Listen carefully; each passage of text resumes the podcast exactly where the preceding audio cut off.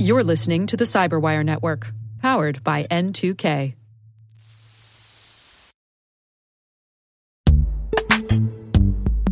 And now a word from our sponsor, Netskope.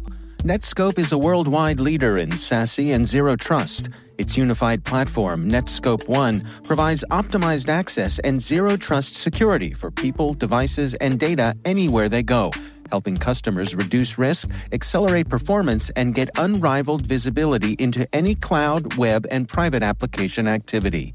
To learn more about how Netskope helps customers be ready for anything on their SASE journey, visit netskope.com.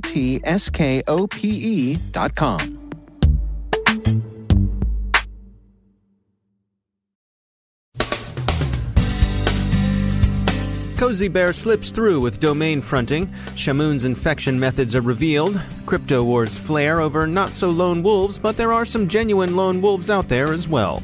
A network sterilizer is, well, digitally unhygienic. Docs.com search functionality is temporarily disabled. And remember, if you want to reach the G-Men, it's FBI.gov, not .com.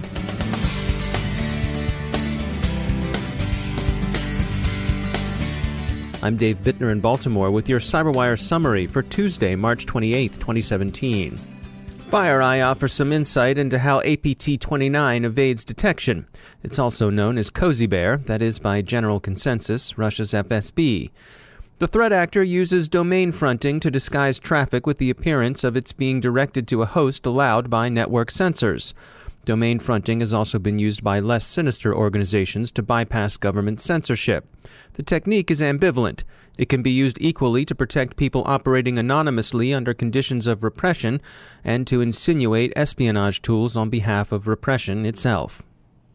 Palo Alto researchers have determined how Shamoon spreads its destructive payload. Its operators use a mix of legitimate tools and batch scripts to download it to host names the attackers know exist on the target network. This had hitherto baffled observers, but Palo Alto and others continue to work through the attacker's tradecraft, and that tradecraft is becoming clearer. Shamoon, you will recall, was first discovered in use against Saudi Aramco in 2012. The reprehensible Westminster attacks in London have caused the crypto wars to flare in the United Kingdom. Home Secretary Amber Rudd called for restrictions on encrypted communications, particularly on services like WhatsApp. Her remarks came in a radio interview, but she appears, at least for now, to have joined U.S. FBI Director James Comey among the crypto-skeptical dead-enders. Most industry observers think encryption solves far more problems than it creates, but it does at times give investigators problems, as it may have in the Westminster attacks. It still appears the perpetrator was less lone wolf than a loosely inspired cell member. Israeli police continue to investigate the motives of the man they arrested in connection with online threats against Jewish community centers in the U.S. and elsewhere. This one does seem to be a genuine lone wolf, the disaffected individual acting out of some as yet undetermined personal grievance. Whatever his motives were, they're unlikely in the extreme to have included jihad. Two warnings are out to the healthcare sector. First, the U.S. FBI has warned that malicious actors are attacking FTP servers to establish access to protected health information belonging to medical and dental patients. The motive is apparently a mix of extortion, harassment, and potential identity theft. Second, and this one's an IoT story, researchers at Schneider and Wolf have found that the embedded web server in the Meal Professional PG-8528 is vulnerable to directory transversal attack. There's no patch yet, so if you use one of the devices, your best bet for now is to disconnect it from the internet. Observers have been noting the irony of a washer disinfector used to sterilize biomedical instruments being the occasion of bad internet hygiene. It's a pretty common security practice to use a VPN, a virtual private network, to provide a secure connection to your enterprise network when working remotely. Brian Brunetti is president of Route1, and he says VPNs provide a false sense of security. There's a lot of risk that goes with a VPN and a lot of trust. And that's where just blindly using VPNs is very concerning for us. Help me understand. So it's not so much that the actual connection that the VPN is providing between the endpoint and the secure network is itself insecure. It's that that connection is happening at all that opens up the opportunity for insecurity? That's right. So if we walk through the connection process, the first thing is that trusted network that you're going to connect to with your VPN client, they've had to open inbound ports on their firewall to facilitate a VPN connection. But ultimately, the I'd say the biggest risk with VPNs is once that connection is established, you effectively have full network access at that point. So wherever that user is, wherever they're connecting from, that trust that's been implied through the authentication process that allows them network access and in both directions. So if that user is a malicious actor, they now have the ability to introduce malicious things into the network. And conversely, they now have the ability to remove things such as sensitive data and information from that network. And so take me through, what are the types of things that you recommend? The first piece is the authentication and confirming the individual is who they say they are. We think that it's critical that you identify that the individual using that device is the appropriate individual and that they have the entitlements to do what you're about to grant them access to do. And then if what the user actually requires is that teleworking or mobility or that full desktop experience, there's ways to facilitate that where you don't need to provide them with a VPN. So as an example, we have a technology called MobiKey where it facilitates that secure remote access without opening up any inbound ports on the firewall. And the way that secure mobility is delivered is effectively that user is provided the image or the screen of the desktop that they're controlling in the network, the secure desktop. And then we detect their typing and their mouse movements, and we deliver that back to the secure desktop. So we provide the full capability to the user without any of those inherent risks of a VPN. So you're not dealing with data at rest or data in transit with that approach. That's Brian Brunetti from Route1. Microsoft has temporarily disabled the search option on Docs.com, Redmond's publishing and file sharing service, out of concern that it could be used to trawl through published documents for sensitive information. Some observers see a problem in the service's default visibility setting, which is public. There are reports of compromises. Users are cautioned to look at and reconsider their settings. Various bad guys are reporting to be typo squatting on the domain name FBI.com.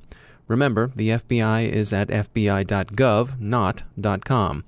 The WhiteHouse.com caused a similar flurry of misunderstanding a few years ago. It led not to the citizenship and policy material presented by the real site, the WhiteHouse.gov, but to an enterprising adult site.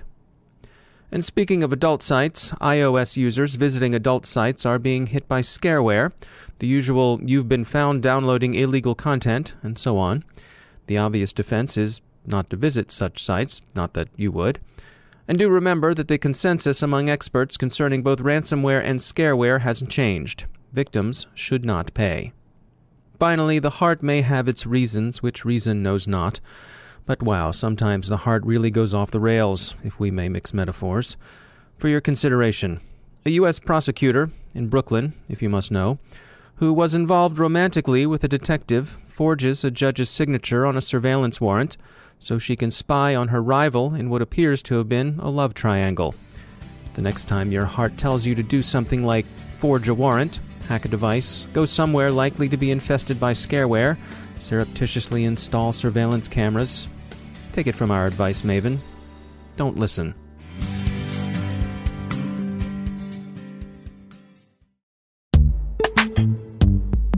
Every day, your IAM tech debt grows. Your multi-generational services struggle to work together. Building an identity fabric can fix this. It makes all your identity tooling stronger and allows you to connect any app to any service you want to use, with zero coding, zero maintenance, and zero app downtime. Strata's identity orchestration platform separates the identity logic from your applications, so you can optimize existing IAM tools and manage them in a single control plane. Now, every vendor, standard, and architecture work together. In short, building your identity fabric means you can secure your non-standard apps, keep your complex access policies, retire outdated IDPs, and modernize in record time. So build your fabric with Strata Identity and get rid of tech debt for good. Visit strata.io/cyberwire, share your identity priorities, and receive a pair of AirPods Pro. Offer valid for organizations over 5,000 employees. Connect today at strata.io/cyberwire.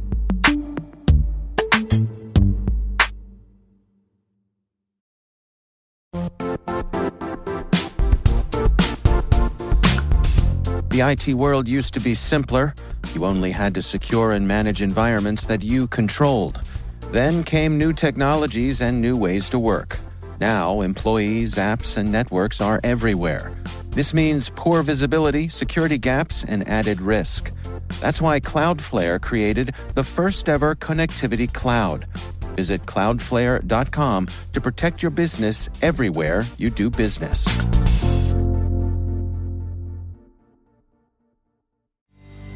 And I'm pleased to be joined once again by Ben Yelin. He's a senior law and policy analyst at the University of Maryland Center for Health and Homeland Security. Ben, we find ourselves visiting these online child pornography cases. And as much as the subject matter may be unappealing, the fact of the matter is that a lot of interesting legal things happen because of these cases. We've got a new one here from the Eighth Circuit Court. Bring us up to date on this one.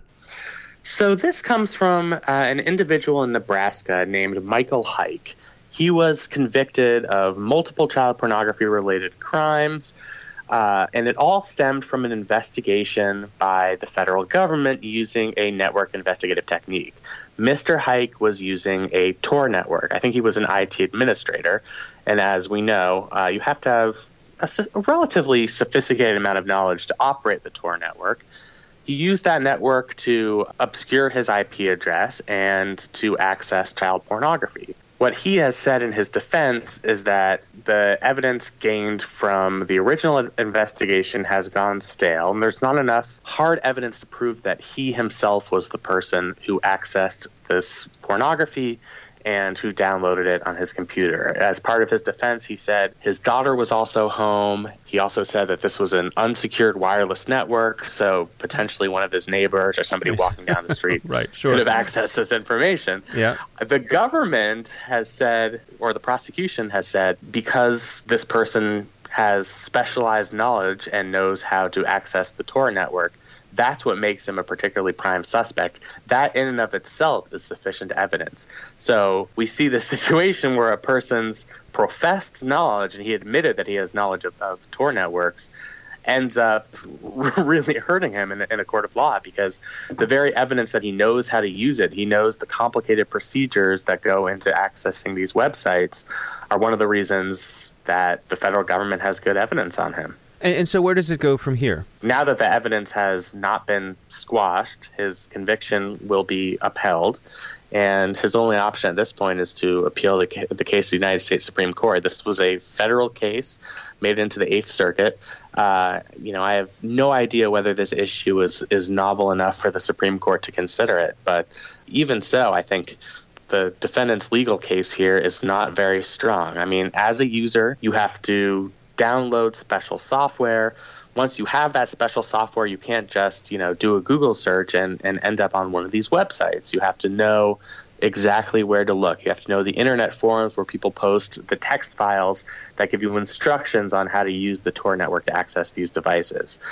Even if the evidence itself was stale, that's not in and of itself reason for it to be unreliable. And again, it was the evidence that this defendant himself had intimate knowledge of how the Tor networks worked that particularly implicate him in downloading child pornography. So another lesson is you are likely not as anonymous as you may think you are. Absolutely. I mean, now that the government has learned how to deploy these network investigative techniques, it really cuts into the effectiveness of the Tor network. I mean, you can't fully obscure your IP address anymore. We know that the government has employed this NIT on Playpen, and this is the second website, PedoBoard, that I've heard of where they've employed this technique. And now that they know that it's such an effective tool, I'm sure they're going to be using it on any site they can possibly find. Ben Yelin, thanks for joining us.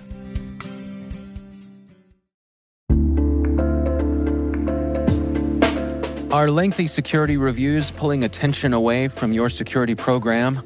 With the largest network of trust centers, Vanta can help you streamline security reviews to win customer trust, save time, and close deals fast. Proactively demonstrate security by showcasing key resources like your SOC 2 or ISO 27001 and provide real-time evidence for passing controls. And when a security questionnaire is required, Vanta takes the first pass for you. Visit vanta.com/cyber to take a self-serve tour. That's vanta.com/cyber.